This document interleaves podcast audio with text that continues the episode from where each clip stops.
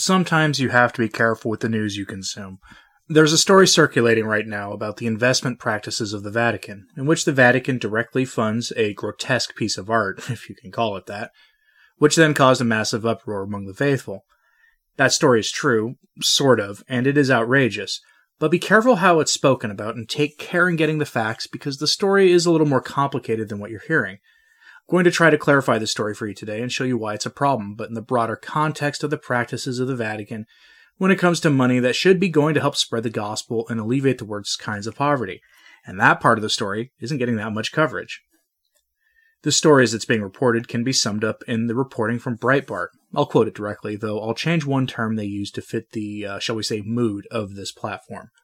Quote, the Vatican invested upwards of a million dollars to finance the Rocketman film, a biopic of singer songwriter Elton John, with a graphic scene of the um, sin that cries out to heaven for vengeance. The Italian daily Corriere della Sera revealed this week that the Vatican Secretariat of State invested last February in Lapo Elkann Eyewear and Lifestyle Products Company, as well as the Elton John film, using money donated by the Catholic faithful through the worldwide Peter's Pence collections. The article goes on to recount how graphic the film is and that there's a history of bad deals the Vatican has made with the donations of the lady, which is something we'll get to here in a moment. The initial reporting makes it sound like the Cardinal Secretary of State's office called up some Hollywood producers and basically said, Hey, James Martin said that I might find this project to be a faithful depiction of where we want to take the church. How much money do you need? But in reality, that isn't what happened. Now, that doesn't make this acceptable, but I really, really want to caution people about taking the reporting of secular authorities all that seriously, given the secular world's hostility to the church. You might think that they're being hostile just to Francis, and in case in this case they are, but I guarantee you that these same outlets would treat a saner, if still troubled pope like Benedict with contempt too, just on different issues. Just go do some Google news searches from like 2005 onwards, and you'll see what I'm talking about. The important part of the story is something that was buried halfway in the article. A lot of people stop reading, statistically speaking. The investment was done by an investment firm, the Malta based Centurion Global Fund, and they've handled other papal investments as well, including the development of controversial upper class condos, the purchase of mineral and water rights, and other strange uses of Vatican funds, especially considering that we're talking about using Peter's pence for investment purposes. According to the otherwise useless U.S. Conference of Catholic Bishops, quote, the purpose of the Peter's Pence collection is to provide the Holy Father with the financial means to respond to those who are suffering as a result of war, oppression, natural disaster, and disease.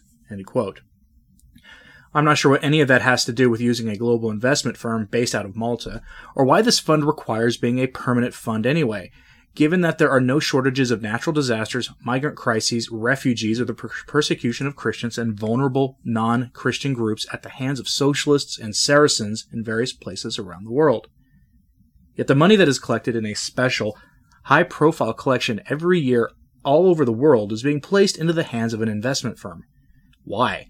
There's literally no reason when objectively speaking those funds could be used to fit in the to do the corporal works of mercy that the collection is rather explicitly designed for.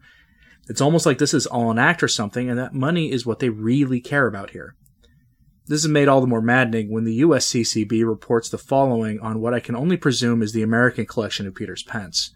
Quote, the Peters Pence collection has raised nearly $190 million to support our suffering brothers and sisters around the globe. Thank you for standing in solidarity with the Holy See through your generosity. Please continue to pray for our brothers and sisters in faith who are facing adversity. That's a lot of money, and frankly, it should be more money.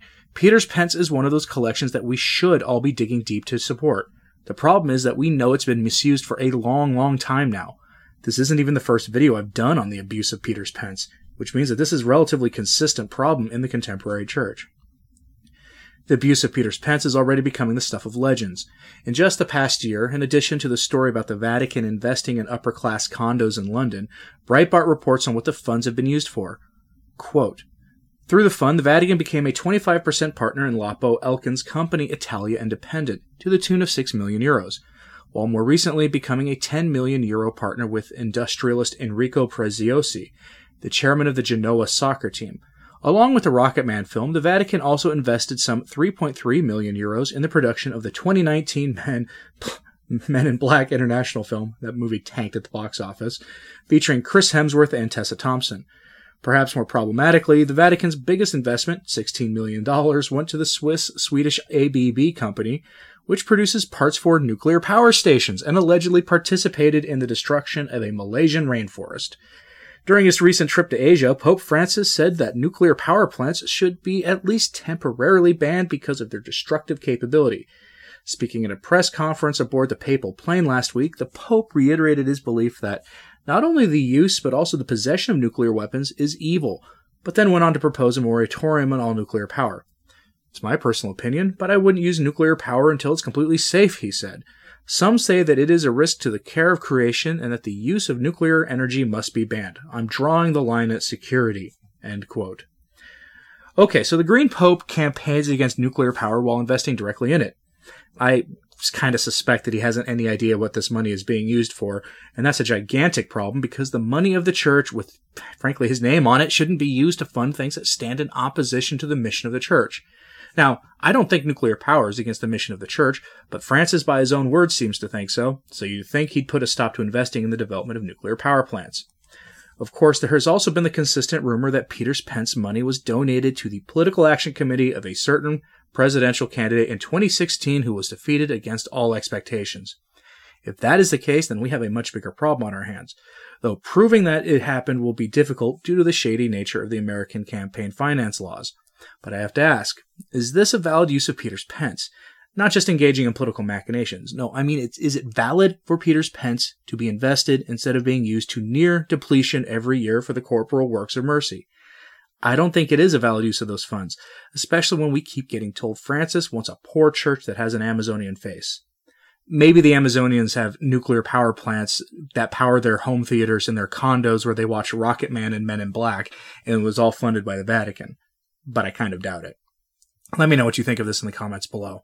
And if you know of alternative places to donate to, ones that are completely and unquestionably Catholic, email me links and info about them and I'll do a video soon, since this is the season when nonprofits go asking for donations. And on that note, thanks to those of you who donate to and support the work of this channel. It is greatly, greatly appreciated. Thank you for listening. I'm Anthony Stine. Ave Maria.